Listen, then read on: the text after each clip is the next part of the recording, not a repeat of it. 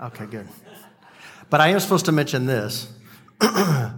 You probably don't want to be thinking about this right now, but in January, everybody say January third. January third. Mark that on your calendar, because as a family, as a spiritual family, we are going to uh, fast and pray together. However the Holy Spirit leads you to do it, but we are going to join together in prayer and fasting starting January third. You can start sooner if you want. Or you can start January third. So just put that on your on your mental calendar. Be ready for that. That's coming up. That's going to be an awesome time. You know, one of the things I noticed, I have noticed over the years in prayer and fasting, is you usually don't get the benefits in the realm of the Spirit while you're fasting. It's usually right after. Because while you're doing it, you feel sometimes you feel crummy, especially if you don't do it a lot. And if you haven't trained your body and, and kind of prepared, fasting is a lot like lots of other things. Like I was out throwing the Frisbee and the football yesterday with my kids, and I can tell today that I have not done that in a while. Uh, and it hurts a little bit. I'm not twenty-seven anymore. Uh, and so it helps to to do that frequently, a little bit here and there, and keep your body in shape. Uh, makes it a little bit easier when you do fast. Uh, so that's going to be awesome. I'm excited to be in here this morning. I love being over with Resonate Life Kids. That's where I'm normally at with, I'm, by the way, I'm Pastor Katie's husband. If you need to know who I am, my name doesn't matter. I'm just Pastor Katie's husband. She's awesome. She is doing, and the team, I will tell you, you have, some of you are in here. If you work in the children's department, if you volunteer, raise your hand. If you volunteer with, with the kids. Yeah. Y'all are amazing. I mean, the volunteer team at this in this family is fantastic all the way around. Um, but especially I, what I get to see is over here with the children. And this crew over here is phenomenal. Um, and so, you know, it's funny how this works. Uh, Joe and Dana were working in the two-year-olds class one morning, and I was walking by as the coordinator, and I started to top, stop and say something to Joe about fishing. I was like, hey, when are we going to go fishing? And we started talking for a second. And Dana goes, y'all stop it. Joe, get in here and help me. Ben, you need to walk down the hall and do your job. And Joe, you need to get in here and help me. And Dana was cracking the whip. But, you know, we have a really great time back there. If God's put it on your heart to, I'm just doing a shameless plug for my wife. If God's put it on your heart, don't be intimidated. Um, you know, wounds heal that those kids inflict. Those heal, you know. And if you have any emotional pain or P T S D from working with them, we will help you with that too. I'm telling you, it's worth it. They're a phenomenal group of children, and they're being raised up as oaks of righteousness in this generation. And there's really no better way for you and I to spend our time than sowing seed in the next generation. And I say it's the next generation. It's really this generation. It's right now. Um, it's a huge investment. And if God's put it on your heart, do it. Um, you, you say, well, I don't have a lot of words. I'm not, I don't necessarily not really gifted at working with kids. That's okay. Be a support person, be a coordinator, help with the, the check-in stations, do whatever you can to serve our children. It's, it's awesome. And it'll return fruit that will last forever. All right. Uh, we're going to jump in here this morning. And I texted uh, Pastor Jeff yesterday because I wanted a quick reminder on some words that were given at the beginning. It was the beginning of this year, or really probably the end of last year for this year. And how many of you have heard the words that the Lord gave this family for this year? They're prophetic words. How many of you are unaware? You, you haven't heard those yet. Okay, there's a few hands here. Some of you didn't raise your hands at all. And if we're going to do this and have a good time this morning, get your motor going. Let's do this. Pour a little coffee on your head. If somebody next to you's kind of being, maybe they're snoring a little bit, just jab them with your elbow. I want to go over that word, and I want to remind us of the word that the Lord gave, and here's why. The Bible says that God is a prophetic God. What do I mean by that? People get a little weirded out when we use the term prophecy or prophetic because they think of really weird stuff that they've seen. The Bible says God knows the end from the beginning, and he doesn't do anything without speaking it first. Let there be, let there be, fill in the blank, right? He doesn't do anything many times unless it's either prophesied in advance in his word or it's prayed out in intercession and declaration and prayer. How many of you are the result of someone else's prayer and intercession?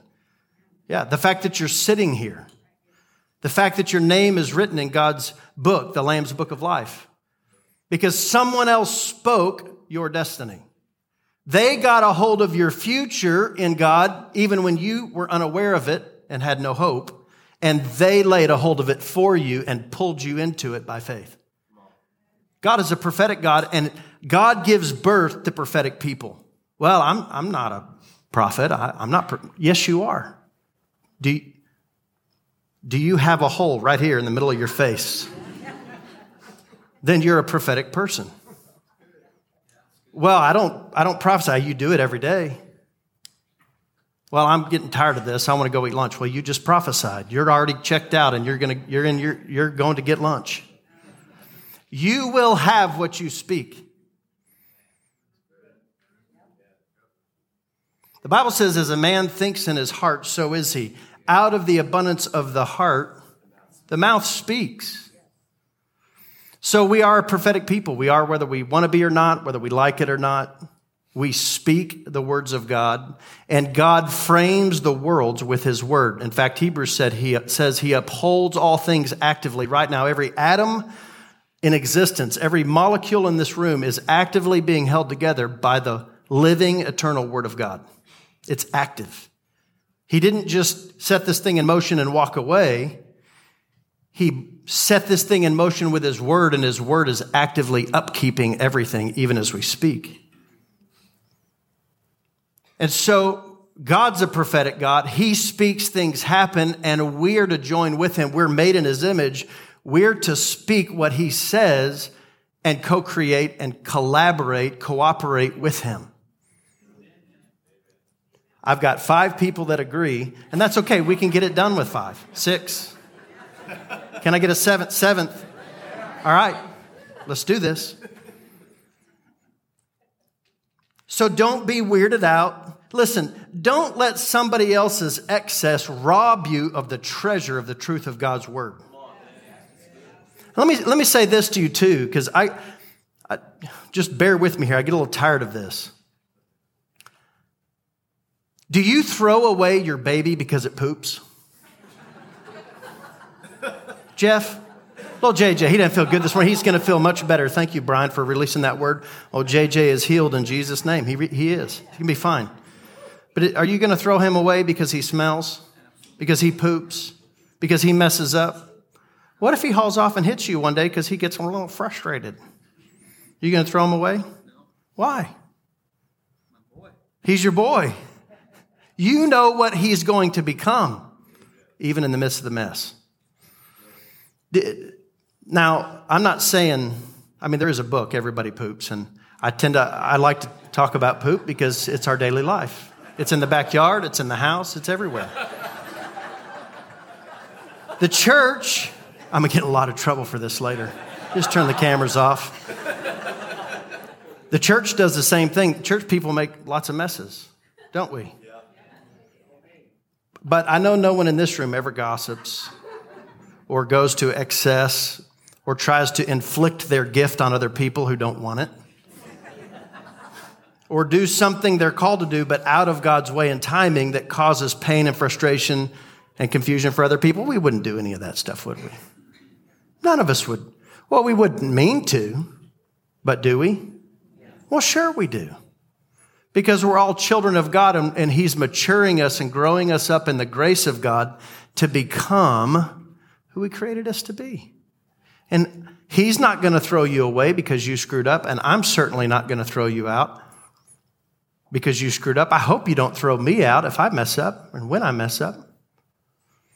So if you've seen excesses in the body of Christ and you've been, I hear this term being used a lot, church hurt. Well, I don't ever hear anybody say family hurt. Well, I just don't ever go around because I'm family hurt. Well, yeah, there's some, sometimes people avoid their family members for a little bit, but you generally try to work it out. But somehow because the family of God, I don't, I can just go down the road and get me a new family. Come on, y'all. Let's Is the blood of Jesus stronger than the blood of man or not? Well, I'll always have my family. Yes, you, you will, but the blood of Jesus is stronger than that. And he makes us one. The enemy would love for us to be splintered and temporary and to have little contracts with each other, when really what God has given us is a covenant in the blood of Jesus with one another. Now, that doesn't mean I have to trust you. You might be on probation in my book a little bit, but that's okay. We'll get through it. Everybody gets off of probation. Or vice versa. I might be on probation in your book. If you're, if you know, if my kids say things in your classroom, any of you teachers, you probably know things about me that I don't even know. So here was the word. Jeff uh, texted, Pastor Jeff texted this to me. Is it eleven twenty? I can't see. Wow, I need a different kind of glasses. Oh, boy. So at the beginning of the year, the end of last year, this was one of the words. The healed will be the healers. Everybody say that. Say the healed, healed. Will, be will be the healers. The healers. And then it went on to say the delivered will be the deliverers. When we as a church embrace the other three words, which I'll say in a second, when we as a church, we as a corporate family, embrace these other three words, we'll see a corporate anointing. Everybody say corporate anointing, corporate anointing. For healing. Okay, here were the three words, and these are just the phrases, like the key words to sum it up. Be strong and courageous. That's out of Joshua one. Year of alignment. Anybody here gone through some alignment in this last year? Things changing. You know what's cool is it takes number one to get to number two. It takes a little bit of courage to be willing to lay on that table and let, right? Let things change. How many of you really are really like change? You just love things to change. I don't. I mean, every now and then I like an adventure, but. And then number three, be strong and courageous, year of alignment. Number three was new wineskins. And so this is the willingness to be greased back up, oiled up in places where we've maybe gotten hard or calloused or things have been difficult. And God renews and restores some things. And then he pours something new on the inside of us. And it may not be something completely new, although in the context where the scripture is, where Jesus is talking about new wineskins, it's the Holy Spirit. That was completely new. But sometimes the Lord's wanting to, to breathe and refresh something in us, maybe that we've even let go of or ignored or been offended at or whatever. But uh, any way you, you cut it, we're to be strong and courageous. We're to be aligned rightly. And then we have to be willing to be new wineskins, for things to change, for there to be new things that God's willing to do. And that takes a lot of courage too. Anybody here had to go through some major changes in your business or in your school or in your family and relationships so that you could make room for the new thing that God wants to do? It's not easy. But here's what the word was. And you say, well, don't we have the Bible? Isn't, don't we just already know these things because it's in the word? Why do we need a prophetic word? Well, I don't know about you. Maybe you're just a genius. But there are thousands of things in here. And I, I I have difficulty remembering, like, is my toothbrush, uh, enough, do I need to get a new toothbrush? Is it doing a good job on my teeth? Why is my dental floss breaking? I think I need to do laundry. I've got stuff to do today, and there's There's a lot of stuff here, and the Holy Spirit's really great. He knows that there's a whole lot here, and he's really good with, with us and with a family of people to go, hey, come here. Here's the game plan this year. I want you to focus on a few things, because can we focus on a thousand different things all at once here at Resonate Life Church? Can we do that? No, we can't. We can't. How many of you are multitaskers? You're all liars. There's no such thing as multitasking. They've proven it. I'm just kidding. Y'all are like, I'll never raise my hand again. I'm offended. That, now you're church hurt. Thank you, buddy. Thank you. Great. We've got a class. Where's Carolyn? We've got a class for you. Okay. So the Holy Spirit's really good to say, here are the things I want you to focus on. Just do this right now. This is the appropriate time for this. The Bible says for every time, every everything there's a season, everything there's a time. There's a time to weep and mourn. There's a time to rejoice. There's a time to sow seed, and then there's a time to harvest the fruit of that seed. So if I'm supposed to be in a sowing season, and I, oh, I come outside and I look at my fields and I go, well, where's the crops? And, and the Holy Spirit's trying to say, hey, it's a sowing season. But I'm not listening because, well, I'm supposed to be reaping. I've sowed a lot of seed in the past, and I, boy, God owes me because I've worked real hard.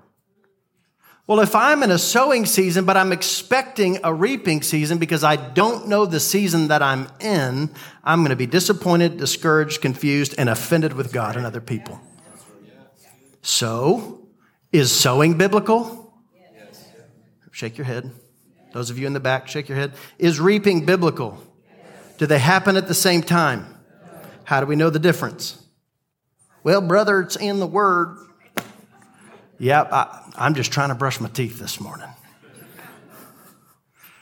So the Holy Spirit, he's really great. He's called our counselor, the one called alongside, our teacher, our comforter. And he sits right there like a coach next to me and goes, all right, Ben, today, here's what we're going to do. You're in this kind of a season. Here's how I want you to posture yourself. Thank you so much, because I, I didn't have a clue. My kids are throwing fits. This morning I had to redo. You know, Katie comes early on Sunday morning, so I'm redoing Trinity's hair. And, and she goes, Dad, how do you even know how to do my hair? I have no idea. I have no idea. It's the grace of God, because I have to. And kids are doing this, and we're getting ready for stuff, and then we're coming here. And I don't know about you guys. Anybody have a morning like this this morning? My friends back here know what I'm talking about. So, do we need the Holy Spirit's help? I don't know about you, but I don't always have my act together, and it takes the Holy Spirit. We need him as a corporate body to help us get down the road. I mean, I'm putting the cookies on the bottom shelf this morning, guys. If you were coming for something really complex, I get it. We'll try to get into the Word here. I know this is simple stuff, but I want to put us in remembrance of the word that the Lord gave, and here's why. I'm sitting here this morning, and I'm thinking about Abraham, Isaac, and Jacob, and I literally saw this, this family like Isaac and Jacob. Abraham was digging wells as you were coming up this morning to be prayed for, and Brian released that word. This is what I saw in the Spirit. Abraham is digging wells. He's a father. And he's he and his servants are digging wells so his family can live and survive in the desert. But he's got a son named Isaac. And Isaac is there. He's how many of you dads had little boys that loved to work and, and saw and nail and hammer and, and, and screw stuff in, and you gave them a little plastic toy so they could pretend next to you, right? So Isaac, little three, five, six-year-old Isaac sitting there with his little tykes, you know, shoveled, kind of digging with Abraham, you know, trying to do his best to be like dad. Is little Isaac getting a whole lot done? No, Isaac is actually very dependent and very needy because his father is strong and mature and has heard the promises of God and knows how to dig a well. But then Isaac grows up, and Isaac goes through some stuff. He goes through some hard things. He gets through some offenses towards God and towards people, and he stays on the path of righteousness, and God gives him the strength to dig his own well. And then little boy Jacob's standing next to Isaac one day with his little tyke shovel, and he's learning how to dig a well. And Isaac had become the man his father was and moved from someone who was dependent to get water from someone else to someone who could get water for himself and for those in his family. And this is what the Lord is doing in this body. It is a good thing. The Bible says, let those who are sick call for the elders of the church. It is a good thing when you need help to call for those who are mature and get the help that you need. And I've had to do the same.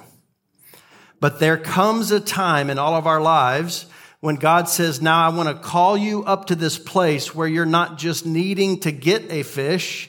I want to teach you how to fish, how to dig a well, so you have an abundance to give away.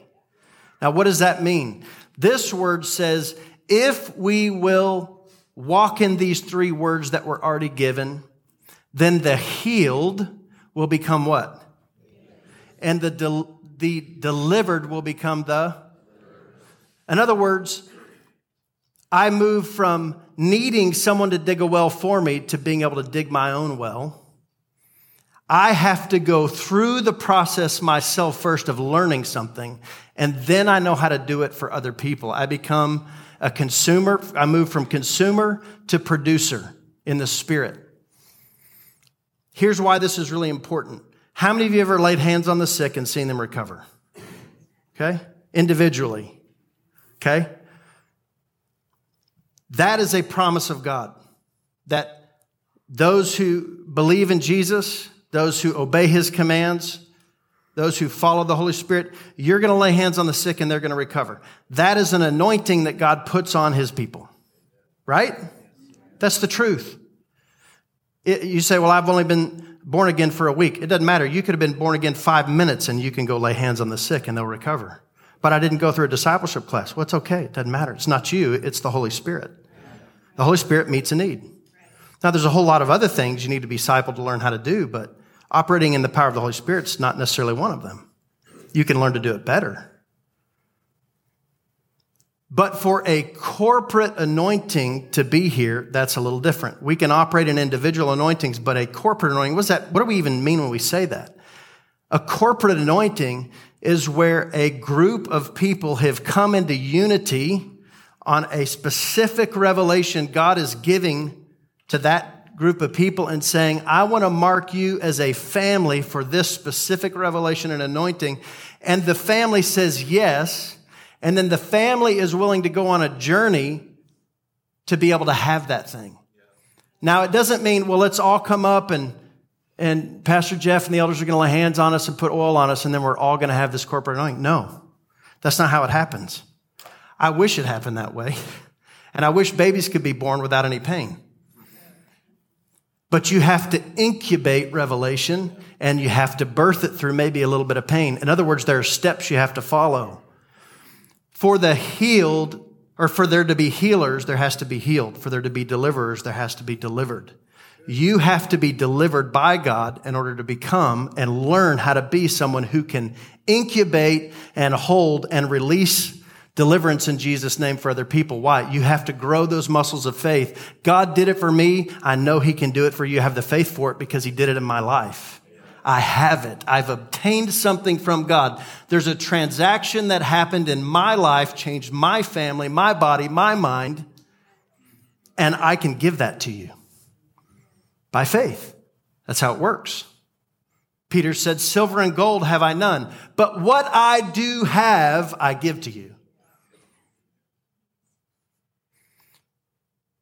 And so God wants to do something here, and here's the wild thing about it.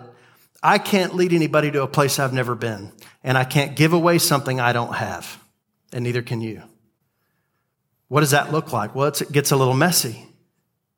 Because to be a, a body, a, a family with a corporate anointing to release healing, that means we together have to go on a journey to be healed. Well, I, I got healed last week. I, I stood up here and gave a God story. And I'm, man, I just, I literally wept through the entire God stories. I just sat there and it was like, it was so powerful. So awesome. And that is what God is doing. Lots and lots and lots and lots and lots of that. But see, what it takes is not just an anointing I receive because somebody lays hands on me. The anointing comes because I say, okay, God, you know the shape of my marriage. You know the addiction I'm in. You know the stuff that I'm going through, that I'm hiding from everybody else because I want it to look like it's, it's okay. And I'm willing to, I'm willing to surrender. We have to obey the truth to get the wisdom of it so that we can walk in the anointing of it. Does that make sense? I have to obey it first, which means I have to go check myself into the hospital and take off my really cool clothes and put on that thing with the flap. And other people can see things that they shouldn't be seeing. And it's a little embarrassing. Would you agree? Anybody here ever been in the hospital? Does anybody remember Bryant Spratlin, who was here with me uh, a year and a half ago, two years ago? Bryant ended up breaking his hip, you know, and the hip the hip ball came out of the socket, and the He was in a car accident. It was gnarly. I was in the hospital with him for an entire week. And he was on all kinds of pain meds. And I thought, surely he won't remember all this. And there was a day when they had to flip him out of the bed, and we're all having to help because he's a, you know, he's a, he's a healthy dude. You know, he's a good, good sized dude. And, and, you know, Bryant's, you know, gowns just everywhere. And, you know, he's, you know, just whatever. I thought, well, praise God, he's not going to remember all this. And when it was all over, he goes, "You were in there, weren't you? Don't, if you ever tell anybody." But we're good friends, so it wasn't a big deal, you know. Uh, Libby and I are in there, and she's just going, you know. And it's one of those things where if he wanted to get healed, he had to put it, submit himself to a place where other people are going to see and know things. But you know what? He walked out of that hospital, and he had a testimony of divine healing because God touched him and took the pain in a day. It was awesome. But see, he had to go through some stuff that was, it was humbling. How many of you have had to open up your marriage or your own addiction or your own heart and lay it before a brother or a sister and say, I, I can't do this. I need help. James five says, confess your faults, your sins one to another that you may be healed. So to have the ability to give it away, I've got to walk through the process. And God is starting to put the pieces together in this family so that that process is possible. It's beginning to happen. The pieces are starting to come together. And you're going to see it come together more as this next year unfolds. We have an incredible prophetic team, an intercessory team. Carolyn Dunnigan's been doing these workshops. I don't think she's had one in the last few months. She's been doing workshops, and Dana and her team have been doing intercession and prophetic ministry. And there's others of you who are ministering to people in this body. As we go on this journey together and you begin to say yes to the process for what's going on on the inside of you, here's the beauty. As you win in your family and you win in your neighborhood and you win in your workplace and in your own heart, the corporate anointing means we don't just start to impact one at a time. Whoever comes up for prayer or we meet in the parking lot at Walmart, yes, we do those things.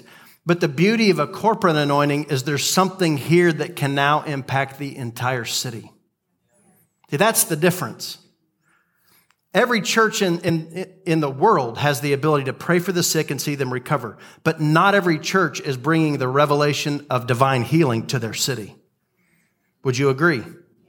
Not every church in the city is bringing the revelation that Jesus delivers from demonic torment to their city.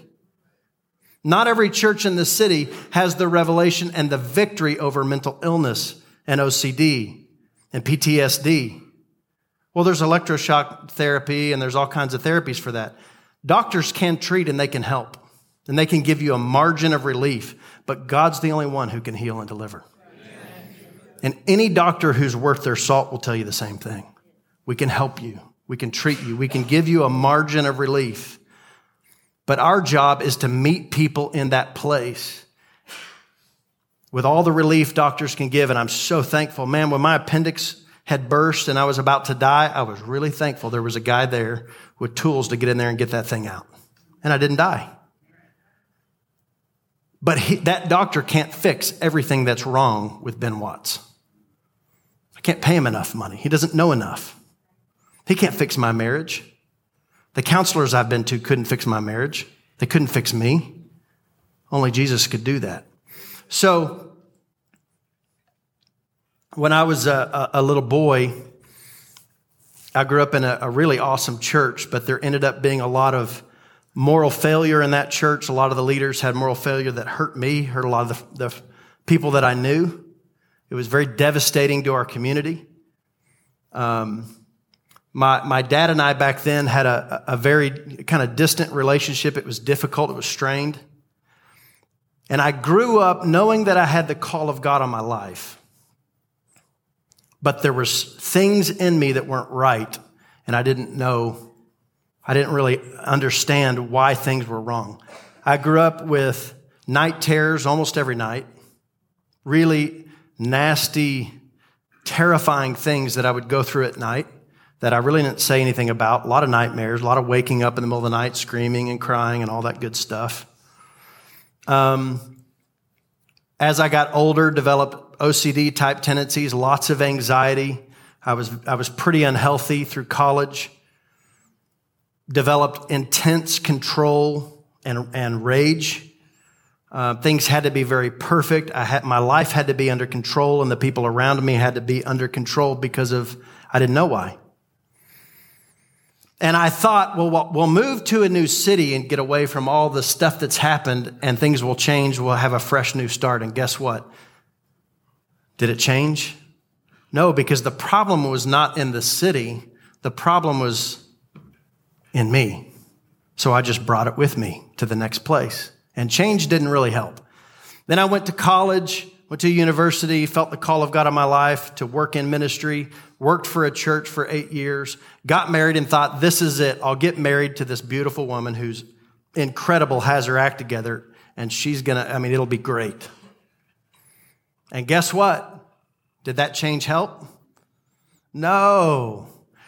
And you guys should just be so thankful for my wife, Katie Jo. How many of you husbands are thankful for your wife because of what she put up with?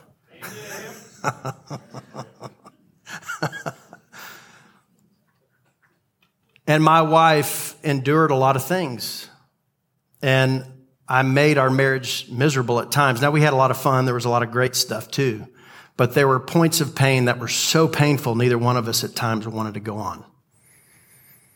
And I was at a point in my education and in ministry where God was calling us further, and I saw the waters getting deeper, and I knew if we go into that place, we won't make it because we're a mess. I'm a mess, and I won't survive deeper water. Too many pressures, too much responsibility. I won't make it. I've seen lots of guys blow apart because of the pressures of ministry, because their personal life was a mess. Anybody hear me?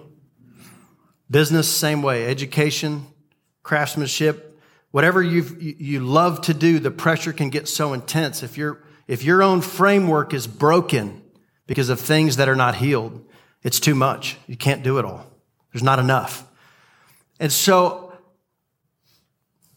I fasted and I prayed and I laid on my face and I cried out to God. I said, God, I can't do this anymore. I can't even answer your call on my life because I'll screw everything up. Just like the people before me screwed things up and hurt me.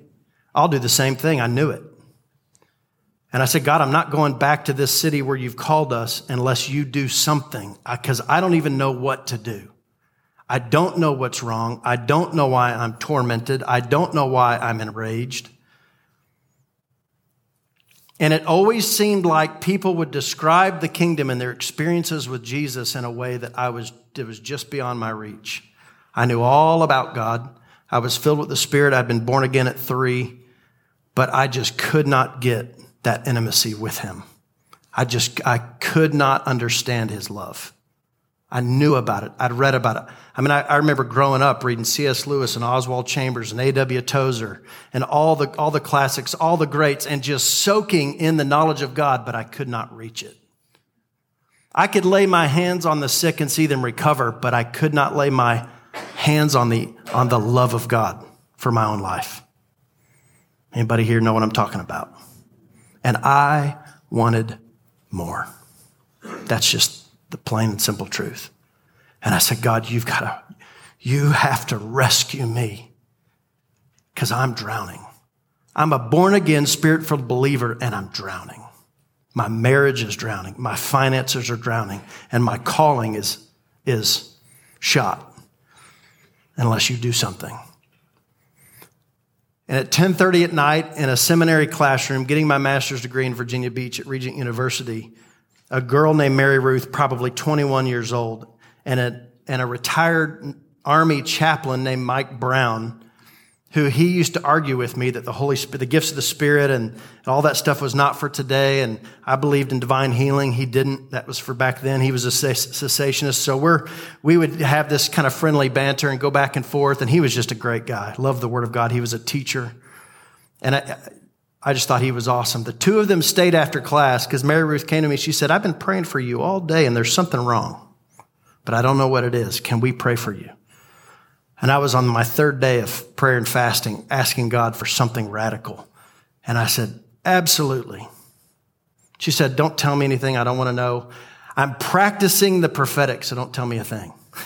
I said, okay, whatever that means. Because at the time, I didn't even know what that meant. I was like, okay, you're crazy. But at that point, I was so desperate, I didn't care if it was if anybody was crazy. You know what I mean? When you're desperate, you don't care. So, so uh, class ends, and she comes up to me, and she says, Mike, get over here. And Mike's like, okay, you know, what are we doing? She's like, I just need a man here because so this doesn't look weird. So, okay. So we start praying, and the only way I know to describe it was at some point, she didn't even know what to do. She just said what God told her to say, and it was like God took a key, and he stuck it in my soul, and he unlocked the basement. And up in front of me, like a movie, played all the scenes of my life that I had pushed down and forgotten about and said, none of that matters. I'm moving on, you know, pressing forward, forgetting the past and pressing forward. The problem was the past was in me, and it owned me. And so it couldn't be a trophy of grace in my past. It was it was bitterness and unforgiveness and hatred in my present because it lived in me, because I wouldn't let it go. And when she began to pray, the Holy Spirit went click, and out came all this stuff, and I hit the floor. And for about an hour and a half, I just I wept as God showed me the truth of my life. And I grieved and I grieved and I grieved pain of the abuse of spiritual leaders and the abuse of different people in my life. These were people that I loved dearly and respected, and how many of you would agree that it's those we love the most that can hurt us the worst? But it wasn't just that. It's that I had held them with unforgiveness and hatred and bitterness, and I was trying to protect myself, and the Father was inviting me, just let go, just forgive them. And what I began to realize was, as I repented of my own pride and anger and unforgiveness and bitterness towards people and hatred, and allowed the forgiveness of God to flow through me that I couldn't produce on my own to, to release them to Him, what happened was I began to get free. And I remember laying on the floor, and this, this girl said, man, this is really weird, but I, I know this is going to sound strange, but it's like I see a knife in your back. And God just told me to go grab it and pull it out. I know that's odd. And I'm, you know, snot's coming out, and I'm laying on the floor, and I'm seeing all this stuff, and I'm like, I don't care. You know, when you're on the operating table, you don't, whatever. So she just reaches down, and she pulls this imaginary knife out. And literally, it was like... Uh, the most foul thing that had been tormenting me for years left my body, physically left me. I've never had another night terror since. All the O C D stopped. The rage stopped. The self-hatred stopped. The insecurity even stopped. I got up the next morning, and, and my room, my office was a mess in our apartment, which never happened. I was always way cleaner than her. I ironed my own socks, my own underwear, my money. I mixed my own starch. My car was spotless. Everybody had to be perfect. And I could shred you with my tongue in two seconds. Right? Anybody, anybody know anybody else like that? She goes, what happened? What happened? I said, what do you mean? I'm writing in my journal. What happened? She goes, your office is a mess. What happened last night? I said, babe, you need to sit down because I think I just got saved. That's what I said. Little church kid called to ministry. I think I just got saved in seminary. Why? God reached down and he rescued me. That's it's that simple. I don't have a long theology or doctrine for it. All I know was I was blind and now I can see. I was drowning in my own crap, and Jesus reached into the water, and he pulled me out. That's all I know. Well, what happened on the floor? Yeah. Thank you, Jesus. What do you think happened? I don't know. I don't, I don't really care. I don't watch the heart surgeon when he does open heart surgery. I'm asleep. I wake up and I feel way better. That's, that's and I'm and I pay him a lot of money. Right? Glory, glory. I love you. I love you. You're awesome. You're awesome for eternity, for the rest of my life. You're amazing. Because you did what I couldn't do. Listen to this. This is so cool. I'm going to read a few scriptures. You don't have to turn there. I'm going to go too fast. Jesus, when he ministered to people, he ministered to the whole person. He ministered healing to the sick. Many times he would just say, "What do you want me to do for you?" He met them at the point of their greatest need. And they would say, they could have been the worst sinner on the planet, don't know anything about, come here from Sikkim, and, and he says, "Oh, you're blind? Okay, I'll, I'll heal you." Well, don't people need to be saved before they get healed? Well, I don't know, do they? Maybe in your rules, maybe in your rule book or the denomination or the, the religious whatever that you were given, but man, I read the Bible and Jesus went around healing people, relieving them from demonic torment and helping them. And many times he went through the door of their physical sickness because that's all they could see. And then they looked back and saw him in truth and fell in love. And they came through the door of salvation. Well, but they need to agree to go to church.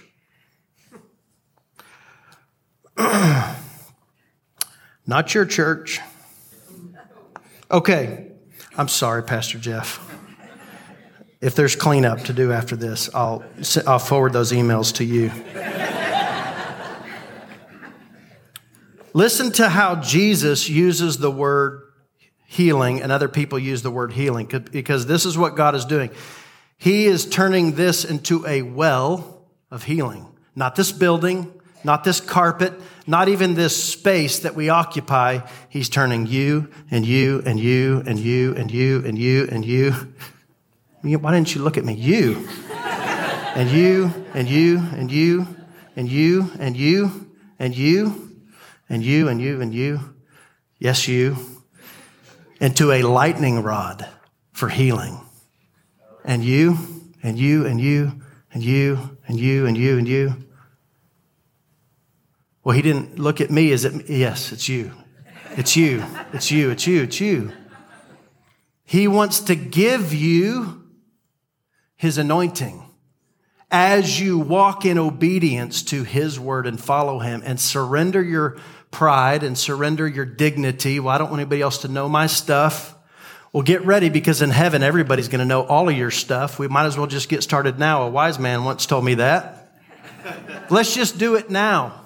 Let's lay all our cards on the table and say, Jesus is worthy. I'm not the person you're supposed to be looking at anyways. It doesn't matter what you think about me. It matters what you think about him, because you won't stand before me on that day. You'll stand before him. Amen. I can't do anything for you, but he can do everything. In fact, he already has. And so listen to how he talks about healing, because this is what he's giving this house. If you if you want that, would you just say yes? Yes. Okay. In Matthew one twenty-one, the scripture says this: Jesus will save his people from their sins. The word for save is sozo. Now in Matthew eight twenty-five, the disciples drowning, they're about to drown in the boat, water's coming in, they're about to go under, and they say, "Lord, save us, we're going to drown." Guess what the Greek word for save is? Yeah, say it loud. Not a trick question. Yep. Matthew nine twenty-one. If I can just touch his robe, this was the woman with the issue of blood. If I can just touch his robe, I will be healed. What's the what's the Greek word for healed?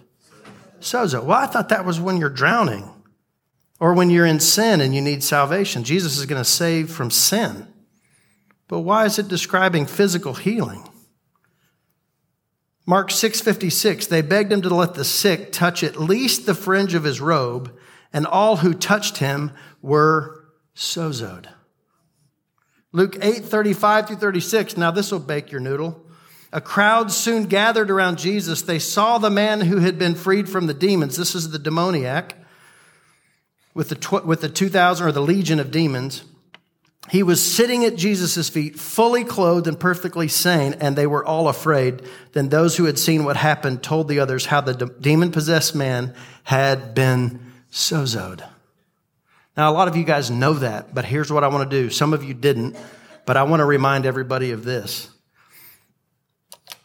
Isaiah fifty-three talks about how Jesus was bruised and wounded and pierced and beaten and lashed.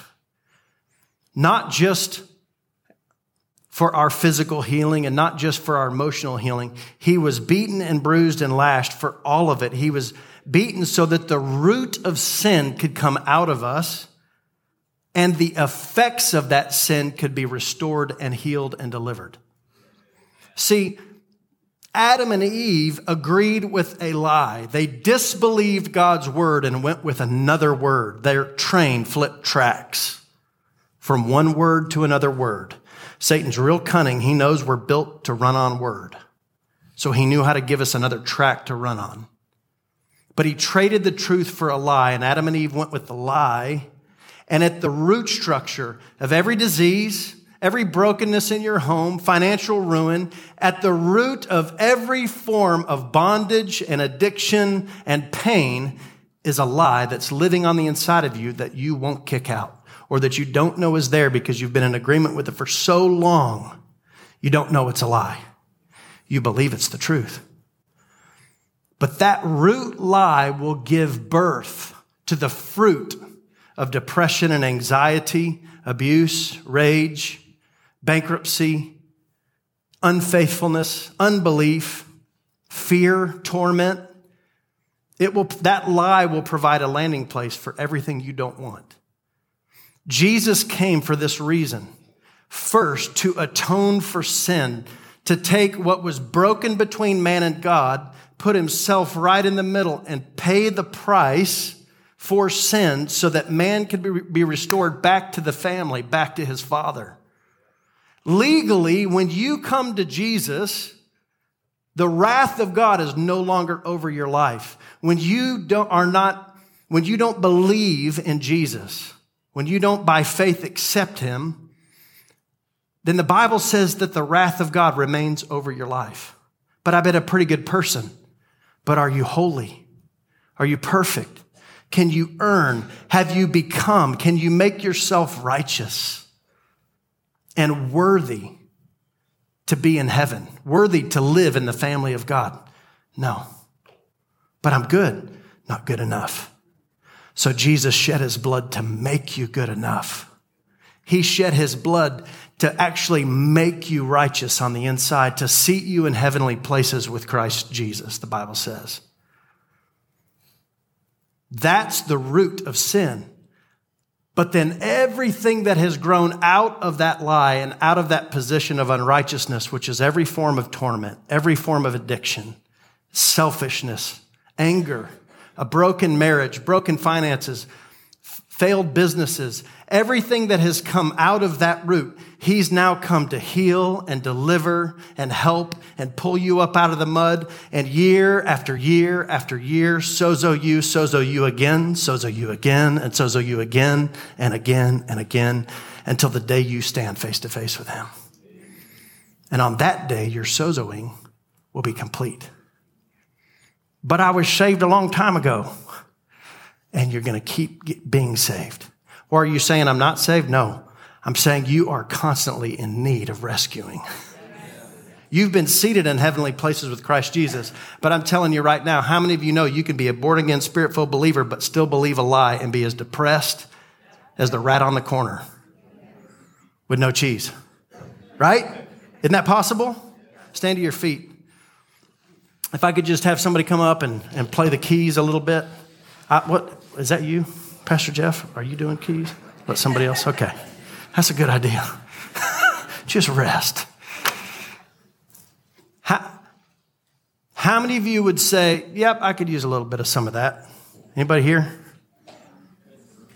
Okay. forty percent. How many of you say, I've been doing this, and I want to own it and learn the skill of it so that I can incubate it and give it away with skill in the upcoming years to this region? Anybody want to do that? Do you realize what it's going to take as a body to do it? Yes. We're real busy people, and we have a lot of options because there's money. And you say, well, I don't have as much money as the person sitting next to me, but you got a whole lot more than most people in the world. There's a lot of options here.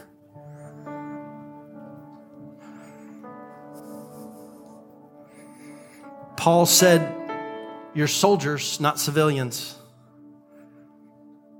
This is not just a feel-good cheerleading session, although we celebrate what Jesus did, especially today when we're all together. This is a lot of fun. We get to celebrate. But do you know that you are being trained for battle?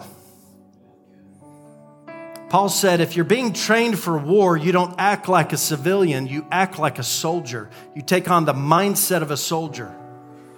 So when God says, hey, I want to deal with this, it's going to take a process. I want you to lay some things down so you can go through this.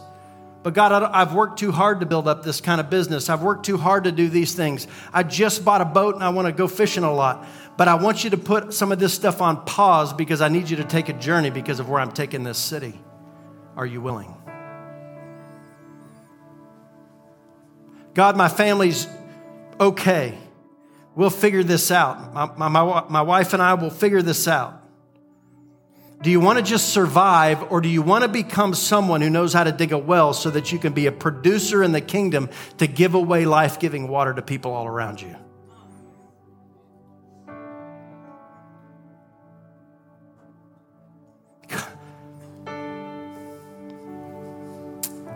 Man, there's so, there's so... I feel like there's a really good group of you that are grabbing a hold of because you already know who you are. But there's so many in this room that you, there's so much more available than, and you know it, you know it. You're like, man, I want more. I just don't know how to get it. I'm telling you, if you will stay here and pay attention and get on board, God wants to do more in this next two years of your life than has happened in the last ten. Well, how can you say that, Ben? I'm just telling you because I know what God is saying, and I've done this many times, and I've seen this with thousands of people. Katie and I have worked for many, many years with a whole lot of families. We've seen a whole lot of healings and miracles and marriages put together and addictions surrendered at the cross and lives transformed, families put back together, prodigals come home, people grow up and go from bankruptcy to ownership and to fruitfulness. From unfaithfulness to faithfulness. And after a while, you just see it so much and you go, man, God, there's nothing you can't do. There's no lost cause. As long as there's breath in your lungs, man, God can do something way more than you can ever imagine. It's just true. It's not a pipe dream. It really is true. But you've got to be willing to lay some things down and walk through the fire. Go through the process with Him. Let Him lead you. So here's what I want us to do. I'm not going to do a, an altar call right now for this, but I, what I want you to do is if you're willing to say yes to the word of the Lord, to be a family that incubates the anointing for healing and the wisdom and the skill of it, how to walk with people, body, soul, and spirit, through the cross, through the blood of Jesus, and be able to minister that not only in this house, but to the city, wherever we go, to do it corporately, to be in unity about it, and to have great authority. If you want that, then I want you to lift both of your hands. And you say, but I'm not healed yet. I'm not there. It doesn't matter. Jesus will get you there. He knows the way because He is the way. But if you want to say yes to it, and you're willing to lay your pride and your dignity to the side, and just say yes, then surrender. Just lift your hands and say, Father, do in this house, do in this family what you want to do. Just begin to cry out to Him.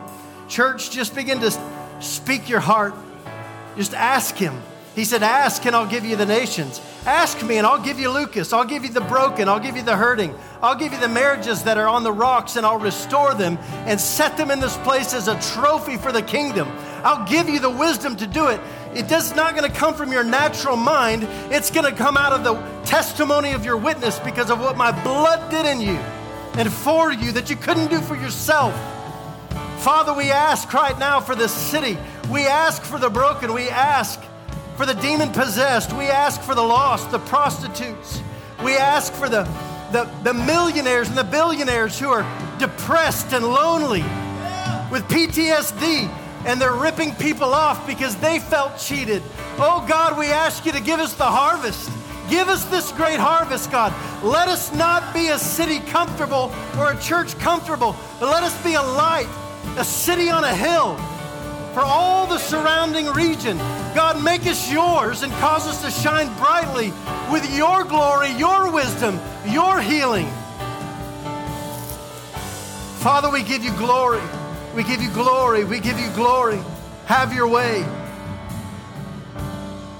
Now, Father, I ask you to put the healing salve right now on every heart that is feeling passed over like there's no way I can't even, I don't even know how to get on board with this because I'm I'm so broken. Nobody else sees it. Man, there's a, there's a handful. You just feel like you can't even, it's like I don't even know how to agree. The Holy Spirit is touching you right now. Father, I ask for hope to be ignited. Hope to be ignited. You leave the ninety-nine and you go after the one that strayed so that it isn't picked off by the wolves and the lion.